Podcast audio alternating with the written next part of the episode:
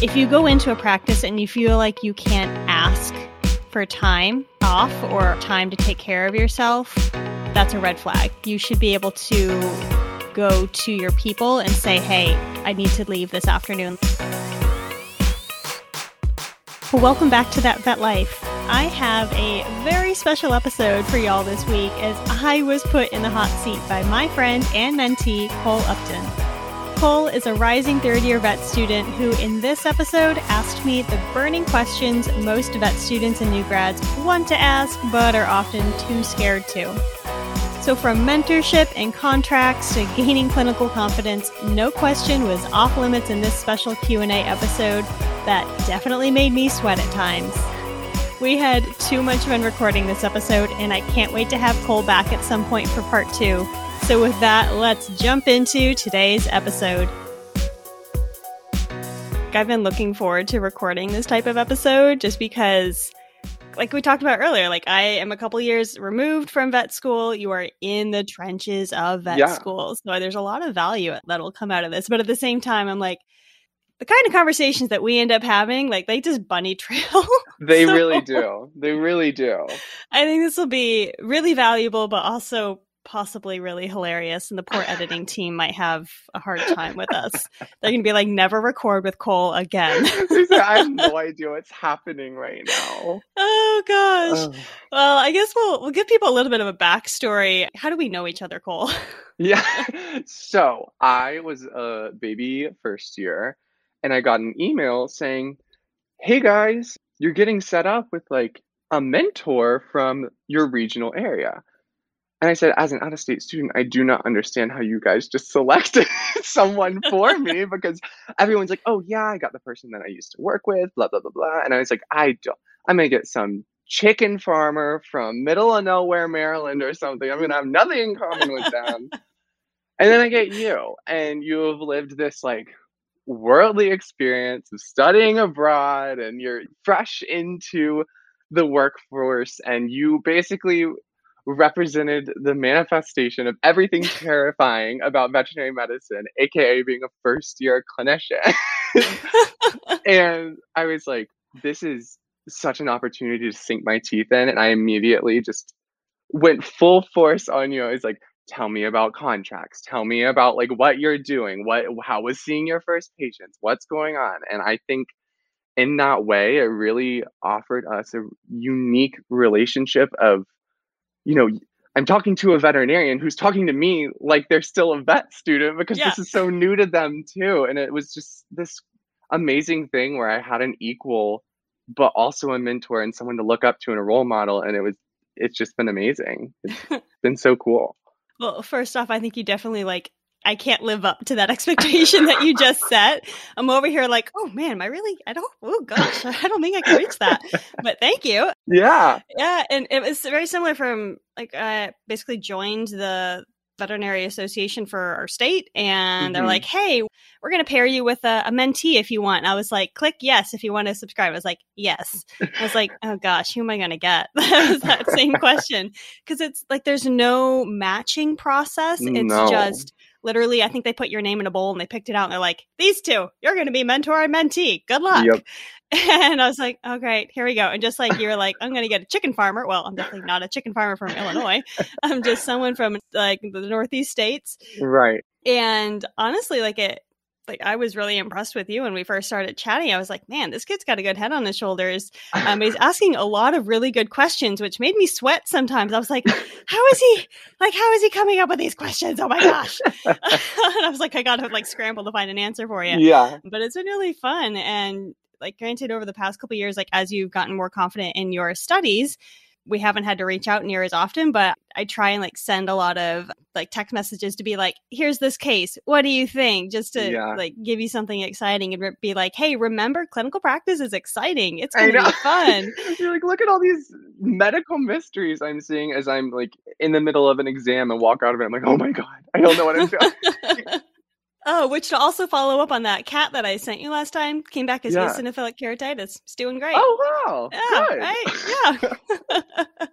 so yeah, even like a lot of these cases, that to be fair, a lot of them I'm like, you're in vet school. You have access to the specialist and you're learning all the crazy weird zebras. So, when in doubt, ask the vet student. They know more Yeah. than you usually. Yeah, yeah. We are in the trenches, man. They are throwing everything at us. They tell us we're drinking from a fire hydrant right now. And Yes. Every day I believe it a little more.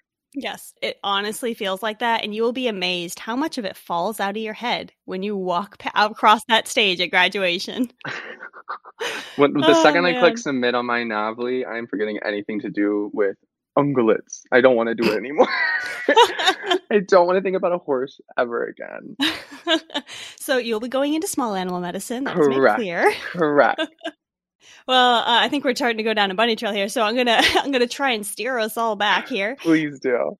But I really wanted to hand this whole episode over to you as much as possible Yeah. because similar to the conversations we've had, like I know you have a ton of questions that veterinary students or pre-vet students or Mhm. even new grads are thinking, but they feel they aren't able to get those answers out of their clinicians, or maybe they don't have a mentor or, or whatnot. Mhm. So you're going to ask me, I'm going to be put in the hot seat here. This is making me a little bit nervous, quite honestly, because I don't know what you've come up with, but we'll kind of bounce it back and forth. So, Cole, take it away. Yeah, so just a little about myself. I'm a rising third year here at Virginia Tech's vet school. I'm originally from a little small town called Chapin, South Carolina. Went to Clemson University for undergrad, left on my third year, and came here with nothing but passion and excitement. And it's been the most humbling and exciting experience of my life thus far. Starting off, I want to preface all of these questions by saying that the advantage of having a mentor that you trust and trusts you and you have that intimate relationship opens the door to the professional no no questions. This is how I like to look at it. I mean, those are the questions I have written. These are the questions that you never really are given the opportunity to ask someone because there's just never a correct environment for it. And that's why I'm super excited to get down and dirty with it. oh So boy, here we go. I've kind of got it broken up into like mentorship and then contracts and workplace and then the transition from veterinary student to veterinarian. Okay. All right, let's Um, do this. Fire away.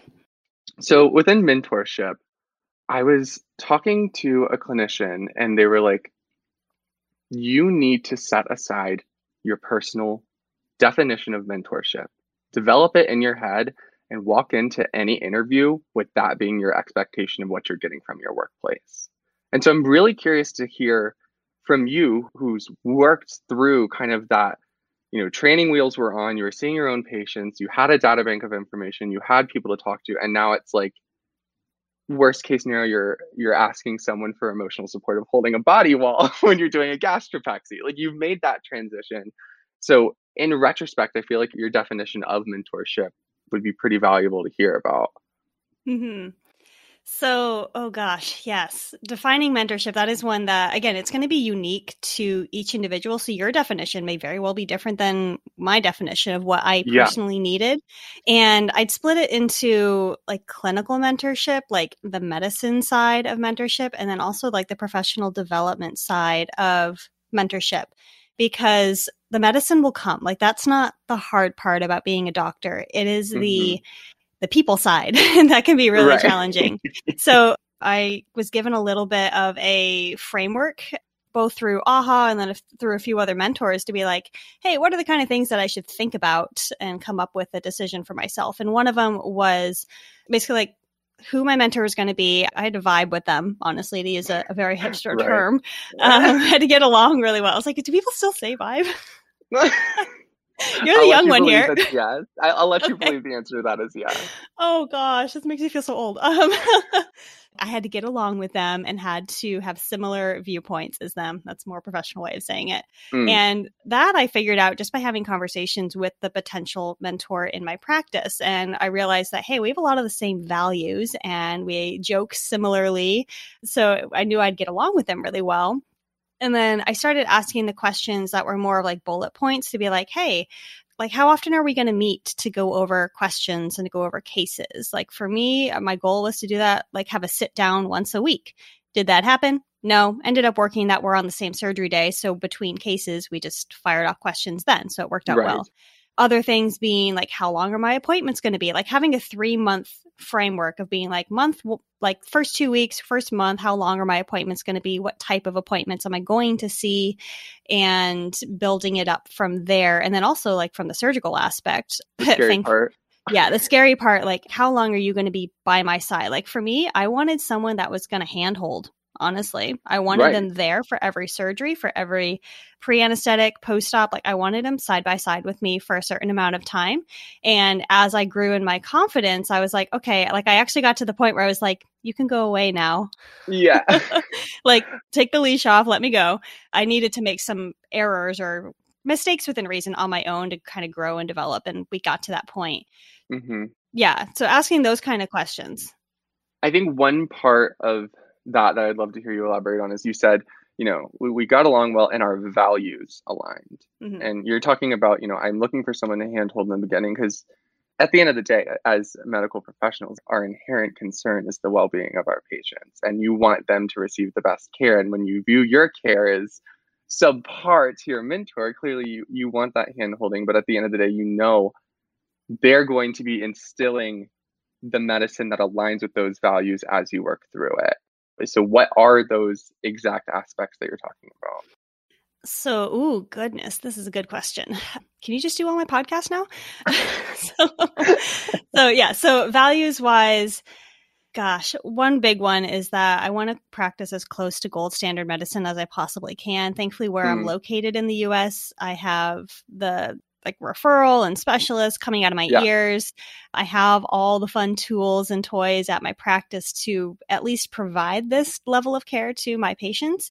And my mentor, honestly, even though he's been in the profession for so long, he's constantly trying to stay up to date with the newest thing. And Oh, he's very love that. open to me bringing new ideas because there definitely have been things we butted heads on or things Mhm. that he's been like, I've been doing it this way for 40 years. Why are you trying to change my patterns? Right. And I'm like, well, I have this research paper and it has like these five publications. And he's like, yeah, sure. Okay, whatever, kid, go do it.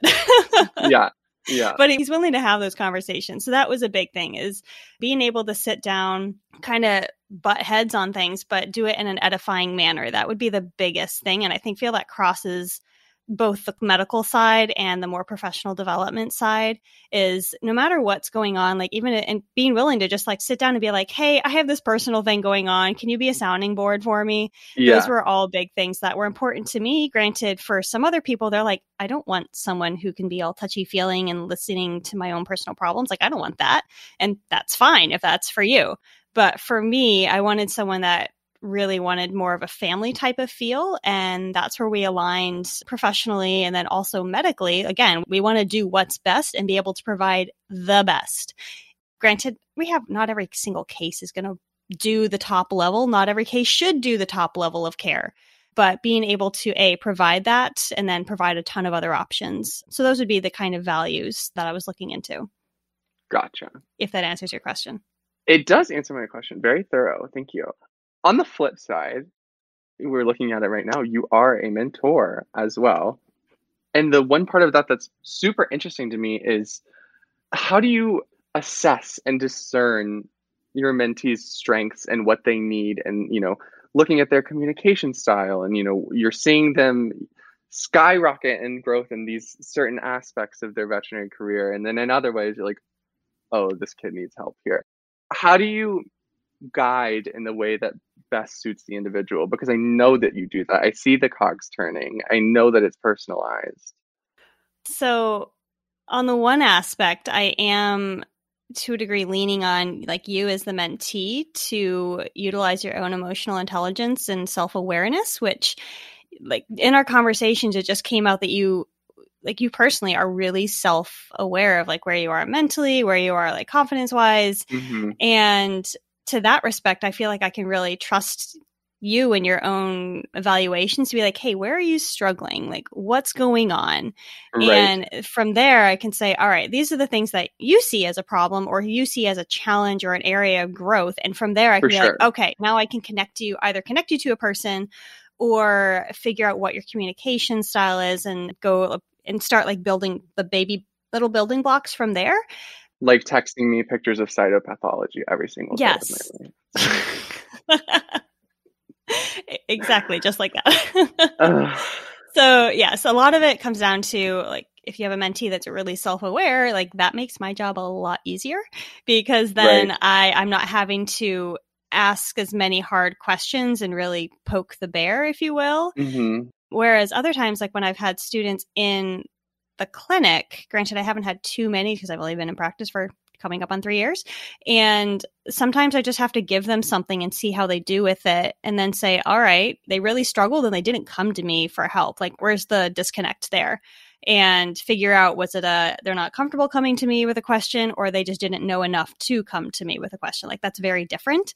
And it's not always clear cut, but a little bit of trial and error right now, I think would be the main thing. So when I have a very self-aware person, makes my job easy. When they're not as self-aware, I have to do a little bit more digging and really evaluate what's going on when they interact with other people and when they interact with cases to ask the right questions and help bring about that awareness for them. Because I don't know if you've seen it for yourself, but when someone gives you the answer, you don't learn it near as well as when you've come to the realization on your own. Yeah. So if you absolutely. are asked the right questions and then you're like, oh, I realize that about myself, it's going to A, hurt less.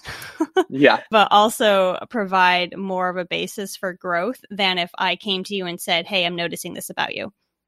That's true. That's, I think, a really interesting aspect of what you just talked about that exists especially in veterinary academia, is you know, you look at our relationship, it's definitely a dance. It was you welcoming me with open arms and making a, a suitable, comfortable educational environment for me, and then me being able to let down the guards and go, hey, I suck at this, or hey, like, am I as good at this as I think I am? that kind of thing. And I truly believe that it's the mentor's job in the beginning to set that stage.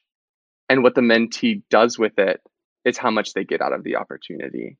And you look at, you know, there are specific individuals in veterinary academia that are very proud of where they are and their position within a college and their teaching style cannot be conducive to all students whether that's a form of embarrassment or you know kind of rubbing their nose in it when they get something wrong. And I think it's super important to do what's best by the individual. And I think the starting point for that, therefore, has to be kind of what we do. And that is the kind of mentorship that I'm looking for in practice as well. But I know a lot of people that don't have it, that are, you know, first year veterinarians and they don't have it and they have the thing I just described instead. And it, it makes it a very difficult learning environment and I feel like we have a unique position because like I'm not far removed from vet school, so I remember what it was like to feel like you have to know everything all the time and just feeling yeah. really incompetent and mm-hmm. lacking. Mm-hmm. And I don't want like I don't want to set someone up for failure. I want to provide them with enough basis that they feel confident to grow and ask right. the questions. And that's the other thing is like, I'm not someone who's 20, 30 years removed and you have this like hierarchy status. What I hope is I can come across at this specific stage in my career. Granted, when I am 10 years removed, it's not going to be as easy to have these kind of conversations just because of the time removal. And sometimes you can't cross that barrier very easily. But right now, kind of like what you said in the beginning, like it's like I'm familiar enough. You can ask those questions without feeling silly or something, just because right. like, I'm familiar. Like right. I get it. And I don't want to make anyone feel bad for asking a question. Like usually sometimes I get overexcited when they do and I'm like, that's a great question. Thanks for asking. Right. And they're like, oh my gosh. right. Right. Like, sorry, got excited. Well, that's all I really have for mentorship. And I feel like you use and abuse it on this podcast because so many people need to learn about it. But I it's wanted to touch base on, yeah, definitely. The next kind of subject I've got is the scary one. So, contracts and navigating the workplace and kind of just like outlining those expectations for yourself and like when you're ready to take those training wheels off. This one's a little looser as far as specificity because I'm interested to kind of have you go down your bunny trails with that. Oh no.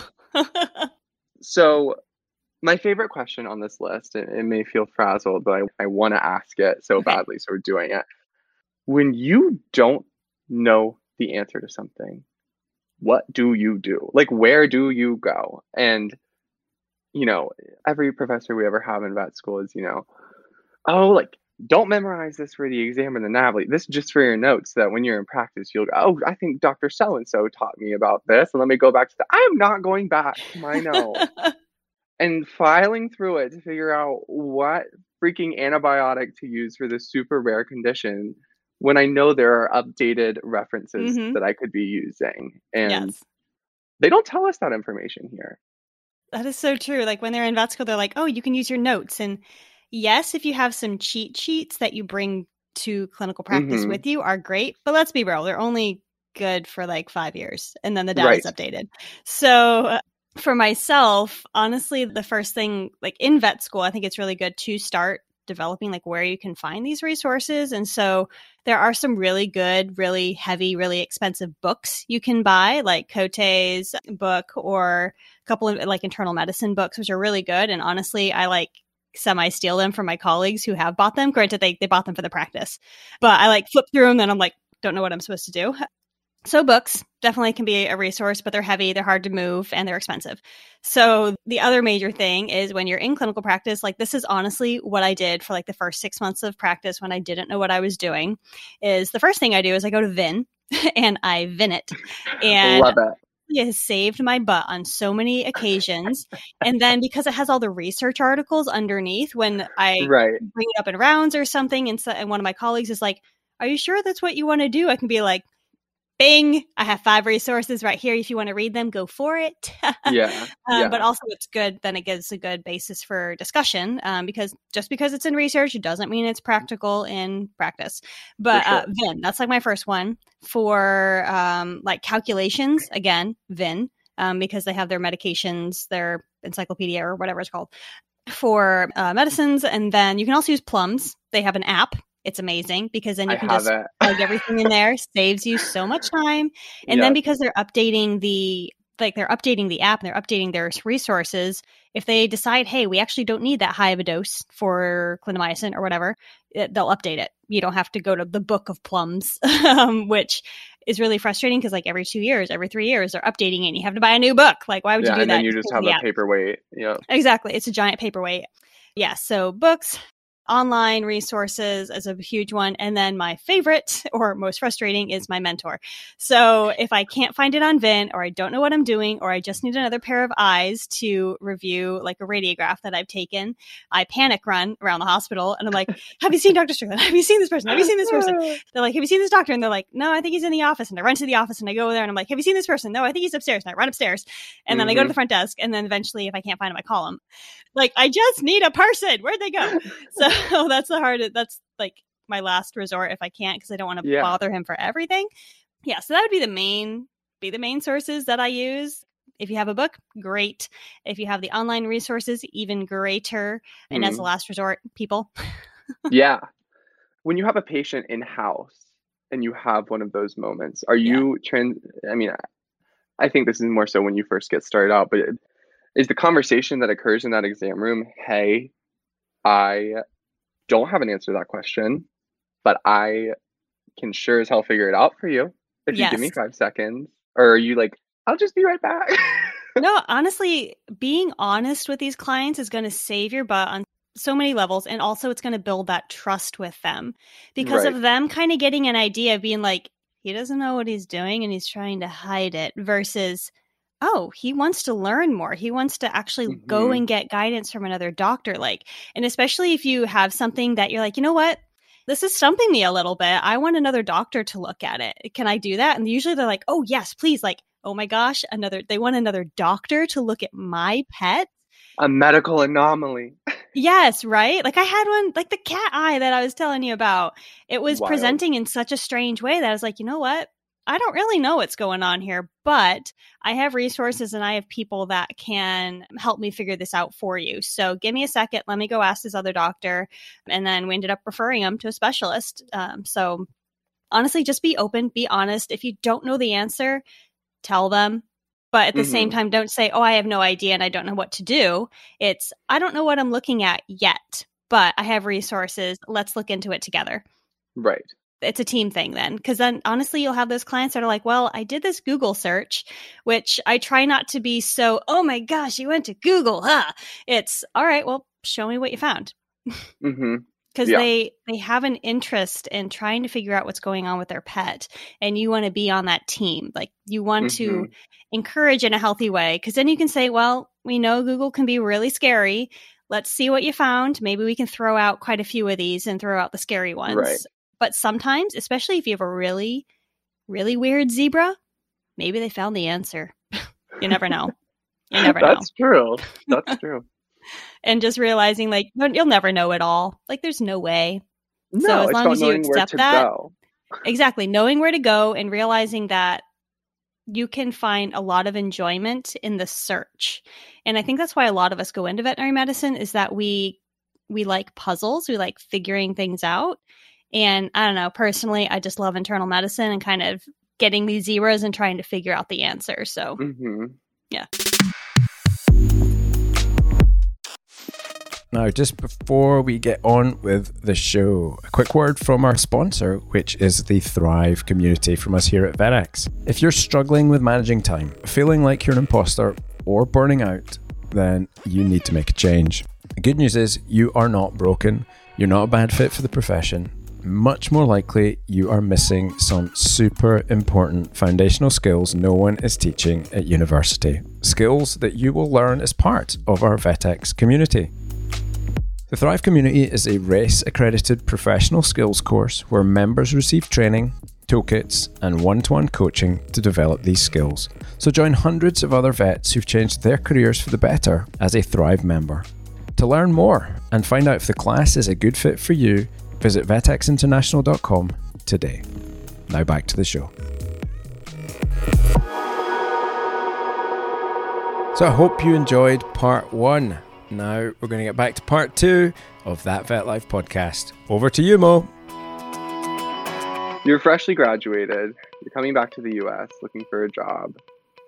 You see these new shiny corporate offices with 401ks and match savings accounts and insurance and a name over your head that if you get sued, the company gets sued and just bountiful opportunity. And then you have this hardy small animal practice that's privately owned with a mentor that's been working his tail off for 30 years and a wealth of knowledge with no regulation on how you treat your patient, just gold standard is the point of care. How on earth do you make that decision? Because I have no idea what to do right now. well, on the one hand, just take a moment to appreciate the fact that you have options. It is employee market right now. You can go wherever you want. One and, in 18. For, yeah. for every graduate, there are 18 jobs. You got it. You got it. So there is no shortage. Wherever you go, you're going to end up learning something whether that's about yourself or whether it's about what you do want or what you don't want in a practice. Right. So go into it with an open mind. But yeah, how do you make that transition? One of them has a lot of safety, big mm-hmm. corporate, lots of money, lots of people, lots of lawyers, lots of safety. Teeny tiny practice, probably really, really loyal clientele, really, probably really warm and fuzzy sometimes. Mm-hmm. And granted, sometimes, you know, the, they can have their weird ones. But you have uh, granted, you're probably at that smaller practice. You're maybe limited to some of your referrals, maybe limited to some of the specialists or what the clients can do. So, in one sense, a really great learning opportunity as to do what you can with what you got. That's a great opportunity as a new grad. But mm-hmm. then also, the corporate will have all the bells and whistles. You can play with all the toys that are at the practice and have a really nice ultrasound. Maybe you don't have an ultrasound at this other practice. So on the one hand, it comes down to what are your core values? And also, do you have any idea where you want to be in the next five years? That is a really, really, really stinking hard question to answer. At least it was for myself, because I'm going to be honest. What I wanted when I started practice, like where I wanted to be in five years, is not necessarily the same picture right now. If you asked me the two different times, I'm going to give you two different answers. Is that wrong? Mhm. No, it just means I learned a crap ton about myself and about what I want to do in practice. So there is no easy way to choose which of those two practices to go to. Chances are you could have an awesome experience at either of them. But what it comes down to is what are your core values? What kind of clinic culture do you want to be in? Um, how are you going to basically um, evaluate that clinic culture? Where do you want to be in five years, and which one can actually help you pave the way for that? So, if that corporate is like, no, you are locked in, you can only do this type of medicine, you have no room for vertical growth, blah, blah, blah, but we're going to pay you like 110 base salary as a new grad. And you're going to have all of these other things and fancy bells and whistles. But this other practice, they're going to offer you 90 as a base, and maybe you get some production on it. But they have room for vertical growth. They want to train you up to be the medical director. They want to provide the CE so that you can go and do that ultrasound course. They want to make a, a base for veterinary technicians to come through and train or veterinary students, and they're super open to trying new things. You've made this an uh, even more impossible sounding decision. it's a very lucky position to be in. It and I think the versatility of this career path is something that is just invaluable. Yeah. But it makes for a new grad feeling like they're a kid in a candy shop and they don't know what to do. Yeah, there's Um, too much choice to some degree. For sure. For sure. All right. So you made the impossible decision and you're going private practice. Yay, you. You walk into the clinic the first day. You have to learn so much about your area. And most importantly, to me in my head, is referral centers. When do I learn about them? Who do I talk to? Is that something I bring up in my interview? Is Yes. that something? Okay. Yeah, bring that up in the interview because remember, like if you want to do as close to gold standard med, like or at least close to referral level medicine, like for myself, one of the big Right. question was, who are my referral centers? How close are they? Are clients really open to going to them Mhm. in the area that I live currently? Again, I have referral uh, centers coming out of my ears. I can pick between five different ERs. They're within 30 minutes to an hour away. One of them is five minutes down the road Right. amazing. And we have a really good relationship with them. That's the other question. Do you have a good relationship with those ERs? Because there are some. Again, we have so many in our area. I would choose one over the other, hands down. Yeah. So that is a huge question to ask in your interview to be like, okay, where are they? Do you like them? Can clients go to them? Are they willing? Um, do they practice good medicine? Right. Definitely ask that. I mean, we talked a little bit about pro sal, production salary, and kind of the relationship that that can create with a person's medicine. I kind of just want to hear what you have to say on that. Yeah, I don't want to lead you too far into that. No, no. And it's granted, I only really have experience with one type of salary just because that's the only one I've had since I graduated. So I think it would be valuable to get other people's opinions on this one. But from my own experience, like pro sales worked really well. And the big question I would always ask is do they have negative accrual? And they should not have negative accrual. That should not exist. And do you know what negative accrual is? I do. Yeah, yeah, yeah. Yeah. So the people who don't know what negative accrual is, essentially it's if you don't meet your production requirements for the quarter, they will then make it that you owe that amount or a certain amount in the next quarter. So then you're having to work twice as hard. So say you took like your PTO weeks, you took vacation, congratulations. Thank God you did for your mental health. But now you didn't make production. So now next quarter you cannot take any PTO because you have to work your butt off to meet that production plus the negative accrual. So in your interviews, like if they are like, yeah, we have pro sal, but we have negative accrual, then you're like, scratch it off the list. or at least in my opinion, Yep. I, I don't do that. Granted, some people are like, I don't really like having to go off of production because they're only offering me a really low base. And I feel like I'm having to make production Yeah. and they don't like feeling like they're trying to get money from their clients which honestly i'm on that i don't feel like like uh, there are so many cases where i'm like you know what i can save you money here i'm going to because i don't give a crap about Right, um like right. me getting money from you like that's not what i want so it really comes down to your viewpoint on it But yes, so some people like they don't want to do full on pro sal. They just want to base. They just want a salary. They're like, doesn't matter what I make the practice, you are going to pay me this amount. And for some people, that works beautifully for what their financial Right. situation is. And again, this is one where maybe worth talking to your financial counselor at school and Yeah. figuring out like okay what are the options that are out there which one would work best in my situation if it's beyond what the financial counselor can do at school like get a reference to someone who can help set you up for your 401k who can help set you up for saving for that house that you want to buy like all of these things that you have to start thinking about after you graduate which that was probably like one of the hard hardest things is being like okay here we go gotta pay back these student loans gotta find a place to live holy crap it's expensive where i live Mhm. and um, almost half of my salary goes to housing. Like, wh- what is this? what am I doing? Yeah. Right? Like, what is going on? So I think definitely consider getting a financial advisor if you don't already have one or one from your family.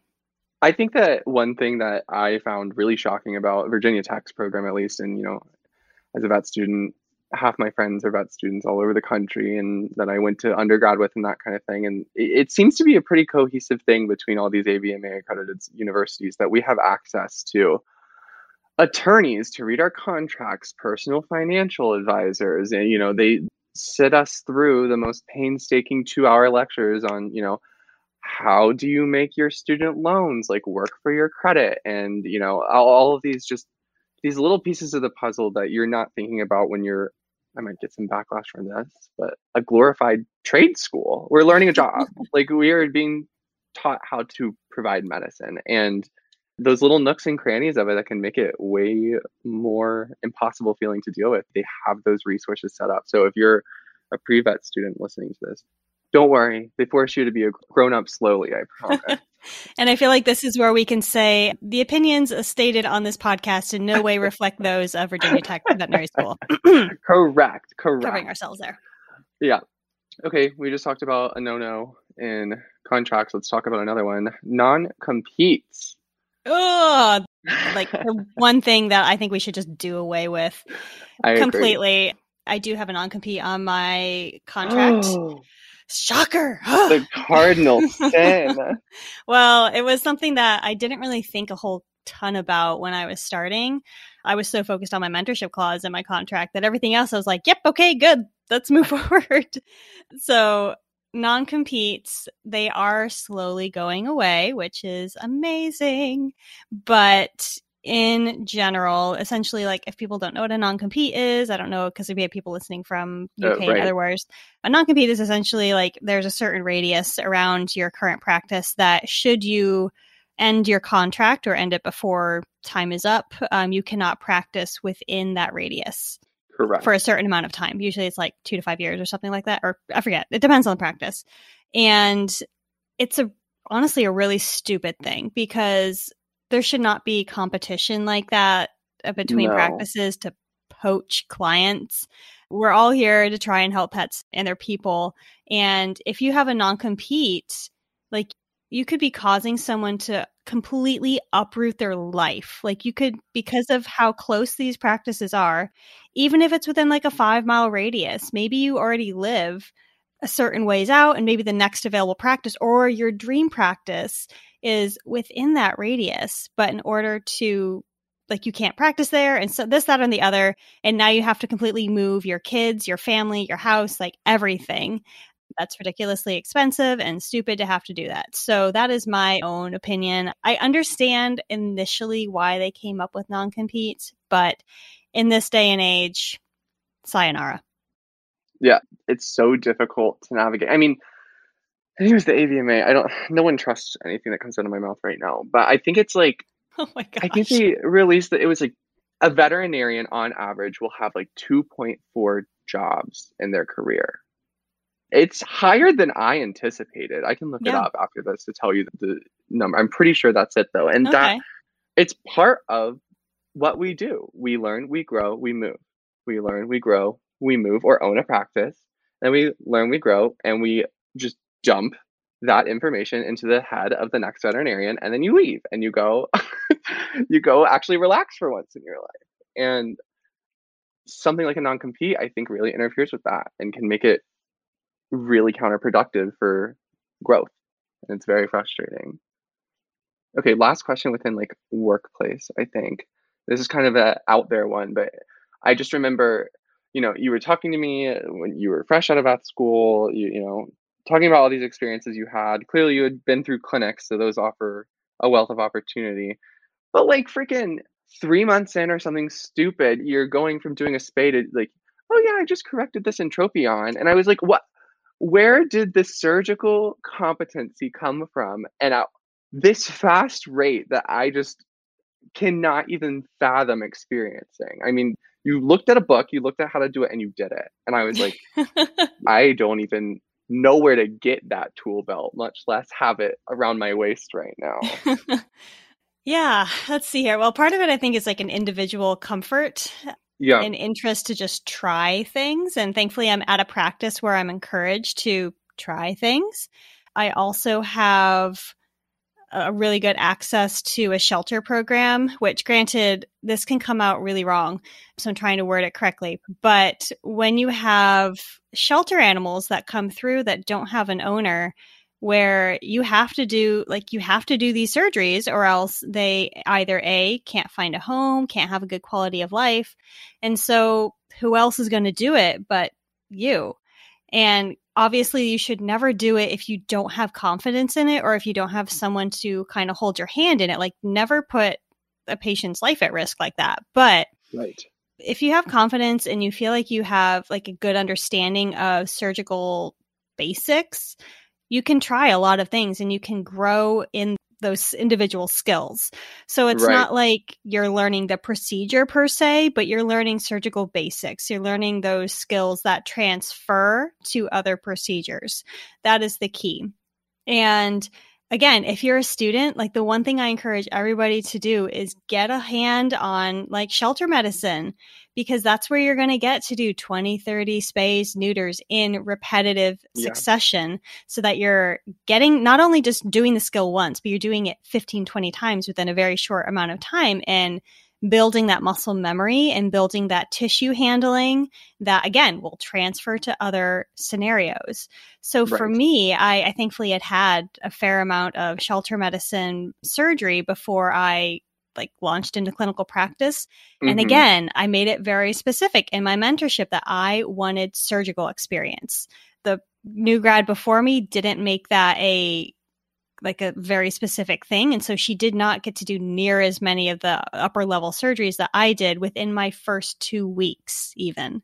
And that was the other thing. I started technically I was just shadowing for 2 weeks before my contract was like finalized. So I was just able to stand there in the surgeries and my mentor would be like, "All right, you're holding this or you're doing this procedure." I'm yeah, like, I remember you Ah, I was like, I've never it. even learned about this procedure. And he's like, Yeah. well, go look it up. And I'm like, okay. very sink or swim. Very yeah. much. And in a way, it, it worked out well for me. Like that level of sink or swim, like he was right there. Like I did a, a enucleation on a dog. remember that I one. did a cystotomy on a dog. What else did I do? Oh, foreign body surgeries. Like it was just this weirdest thing where we had made the decision. We're like, you know what? We're going to focus on surgery for you. And then it was like the universe was like, boom, here you go. And I was like, oh my Yeah. gosh. Here's the caseload you always dreamed of. Yeah. And so when that entropion came in, granted, like as a vet student, you're like, oh my gosh, an entropion, you're dealing with eyeballs and all these things. I'm gonna pop it. ah! freaking out. When you really look at what the procedure is, the different steps in it, you're like, oh, actually, this isn't based on the skills I have. This actually isn't too hard. Right. Like you understand what type of suture to already think about. You understand how to handle the tissues, how to prepare the area. So even if you've never done it, and maybe it'll take you longer the first couple times you do it, that's just how life Mhm. works. But you'll build your confidence in little steps. And that's the other side is you don't want to just completely be thrown into something that you're not ready for and being able to speak up on that. Cause there were definitely times where I was like, I, like, I'm scared. Like I had a colonic tumor that we took off within my first, what was that? Like that was like first three or four months. I was sweating because we went into Yeah. the procedure not knowing that it was a colonic tumor. We thought it was a small intestinal tumor. and it was in the colon. So we had to talk to the clients in the middle of the procedure and they gave us the go ahead. And thankfully, I was persistent on leak testing this sucker. So we went through that. We leak tested that thing so many times. I was like, we're testing it again. He's like, I think it's good. And I was like, no, we have to know. He's like, yeah. okay, we're done. yeah. So, yeah, a lot of it is just getting the experience early, getting good experience early to build your confidence, build your tissue handling and surgical skills so that when you are by yourself, because I did that entropion on a day, I didn't have my mentor. I had someone, really? another doctor in the hospital, kind of be like, hey, can I get your viewpoint? And he's like, yeah, they don't really work out too well for me. So good luck. And I was like, thanks. it went beautifully. Like I could not have asked for a better first yeah. entropion surgery but yeah building those skills building those those teeny tiny building blocks that's the biggest thing and granted you're going to have some setbacks you're going to have some not so great experiences along the way but again it's that self-awareness and that emotional intelligence level to say okay this is not a reflection of me as a person it's just that one learning opportunity. Um, yeah. having a mentor who's able to sit down with you and say, all right, what didn't go well? What do you think you could have done better next time? And honestly, I, I'm one of those personalities where I want someone to ask me that, but when they do, I'm like, eh, don't ask me those questions. I know what I'm doing. And, but I have to like swallow my own pride and be like, no, you want them to ask these questions. You told yep. them to ask you these questions. So yep. suck it up, buttercup. yeah. And I think from a holistic perspective like when you're a baby surgeon and like learning these skills and, and developing that i mean i just did my first spay and by far the hardest part was letting the pedicle go once I decided it was ligature yes, correct. Yes, like, you stare at it for five minutes and you're like, yeah. are you oozing? Are you bleeding? What's going yeah. on? yeah, committing to trusting your competency and knowing that you're providing that patient with the care it deserves. And that is just it's been so cool to see you develop that so quickly. It's been amazing. It makes me a little less scared, still terrified, but a little less scared to see someone else do it. There is a healthy level of scary and everyone's pretty much familiar with like Dr. Christie on Instagram, but she yeah, yeah. she put out a really good quote a while back where it's like it's okay if you're scared. You just kind of have to learn to do it scared. Mm-hmm. and um, that's how you build your confidence. So so perfect segue there. We're going into the vet school transition. I talk about this a lot with my friends. I used to be a server at a little 1950s diner in my hometown, and I remember my first week. I was so nervous every time I went, and I was sitting in the parking lot feeling like I was going to throw up, and I had to talk to people, and I had to do this job that I did I wasn't good at.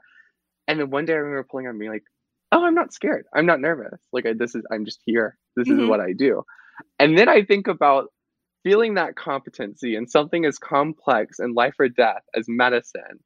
How long did that take? When did you pull up in the parking lot for the first time? You're like, oh, I don't feel like I'm dying right now. Probably six months in. Wow. Yeah.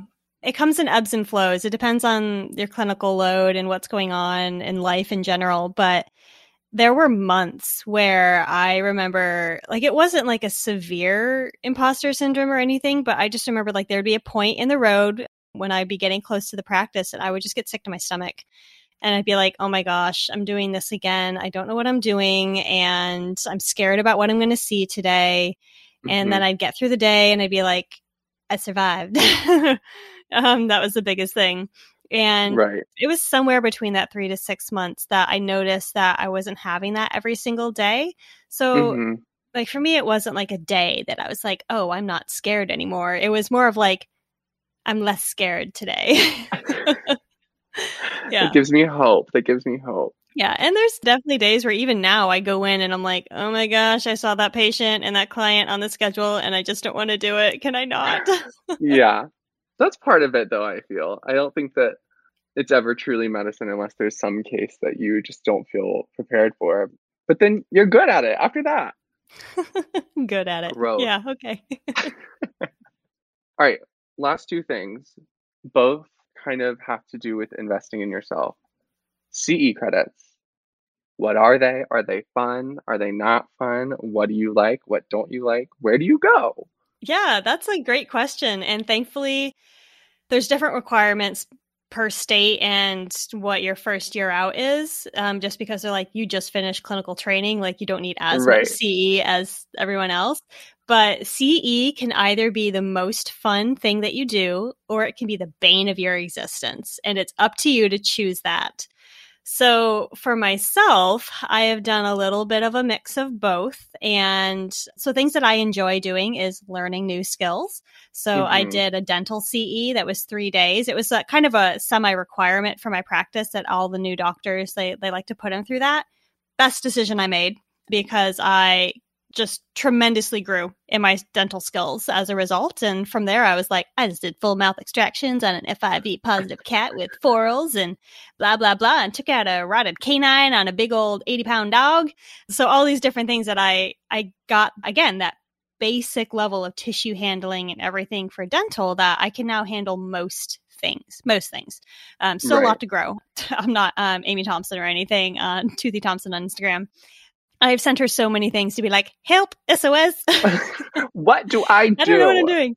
But from the CE perspective, then, so there's like clinical things that you can do as CE, and then there are non clinical things. So back in January, I went to the Veterinary Leadership Conference. Oh my gosh, that was amazing. It opened up so many doors for me. I, we don't have enough time for me to go into all of them here.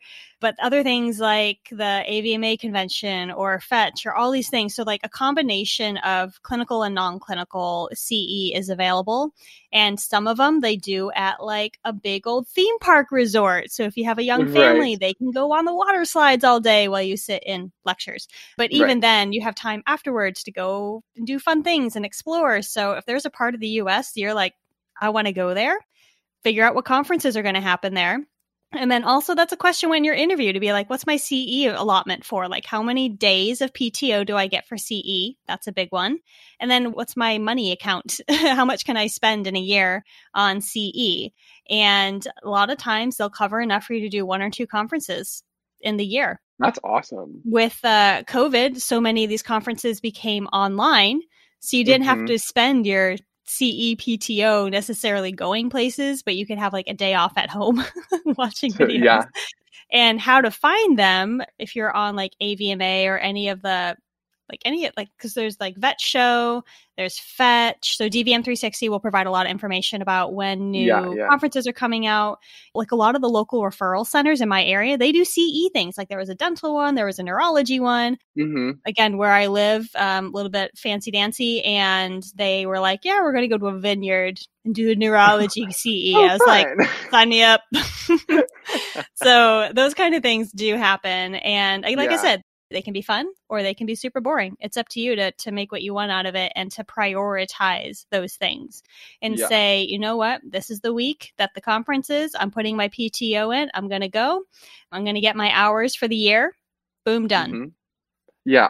So we have this professional development class that we're required to be a part of for vet school, and they put you through the ringer and every. I mean, they do make you do personal finance stuff, blah blah blah. But one thing that they made us do this year was um, they like achieve a CE credit, figure it out, figure out where to look, do what you need, like find those resources, and it is so much more accessible than I thought it was. Right? Was like I I- like I there's there were these nutrition lectures that Purina gave. Like I ended up listening to one about managing like really hard atopy cases and like how to endure a diet trial when it doesn't work, what to do next, like all of these things. And I was like, this is just accessible information to anyone that wants it. That's crazy. Yeah. That is absolutely crazy. Oh, yeah. And things like fear free certification. Yeah. CE. Do it, especially because if you're hint, if you're a vet student, it's free. They make free. do it on a Everyone's favorite word in vet school. Free. yes, yes. That's a requirement for our companion animal rotation here at Tech. Perfect. I encourage everyone to do it. It is it teaches you a lot. It does. Mhm. And it also gives you something to talk about in your interviews to be like, hey, A, are you a fear free practice or is just every, because sometimes it's actually cheaper for the practice just to have everybody do the training, but not call themselves a practice. But then Right. also see that in action. Because I've gone to some Mhm. practices where like, we're fear free. And then I watch them scruff a cat and I'm like, yeah, about that. Yeah. Okay. Last and final question. I just attended a dinner thing where you know a company tries to get you to want to work for them kind of deal. And I won't say any names, but the way that they described the first six months of working for this this company is you're making 60 to 70 k in salary and then it will go up after those months are over so you're getting paid way lower because you don't offer anything yet you work night shifts and you work around 72 to 76 hours a week for six months.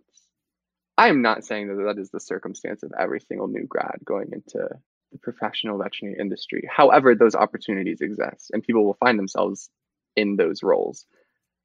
I think once you get into your career, finding time for yourself becomes part of your habituation. But when you are first starting as a young professional, the coping mechanisms, the habits that you've implemented into your life are the ones you're carrying into adulthood. And taking care of yourself as a vet student doesn't happen. Like it just doesn't. So when, how, what, structuring taking care of yourself and self care and mental health and acknowledging compassion fatigue when you are first getting started and you feel like you can't ask for an ounce of anything, what do you do? How did you do it? Did you do it? Good question. Ah, that's my reaction um, to all yeah, of that. Yeah. So, gosh, from the one hand, yes, exactly what you said. Like the habits that you're forming now, even in vet school, are what's going to transfer over into your first six to 12 months in practice. And one thing that you said, I feel like is kind of a big red flag. If you go into a practice and you feel like you can't ask for time off or, or time to take care of yourself, that's a red flag. You should be able to go to your people and say, Hey, I need to leave this afternoon. Like I can't, I, I can't do it anymore. Like I need this time. Like you mm. should be able to feel comfortable enough to have those conversations. Mm-hmm. Granted, it's not like you should just expect it to happen, but you should be in an environment where you feel supported and that you can have the conversations. So that's one thing. Like if you're not in that environment, like that's a red flag. But going back to it, yes, like it is so hard in vet school to take care of yourself and to set up those habits. But granted, it's maybe it's not going to look exactly the same, but if you're able to identify the things that you need in vet school in order to take care of yourself. Like, for instance, if you realize in vet school that you hate living in a city, mm-hmm. then make that a hard no, like for wherever you go to work. Like, you know that you need to be somewhere that has more green space where you live so that you, when you come home, home actually feels like a decompression space rather than more of a stressful space. So, that's one example.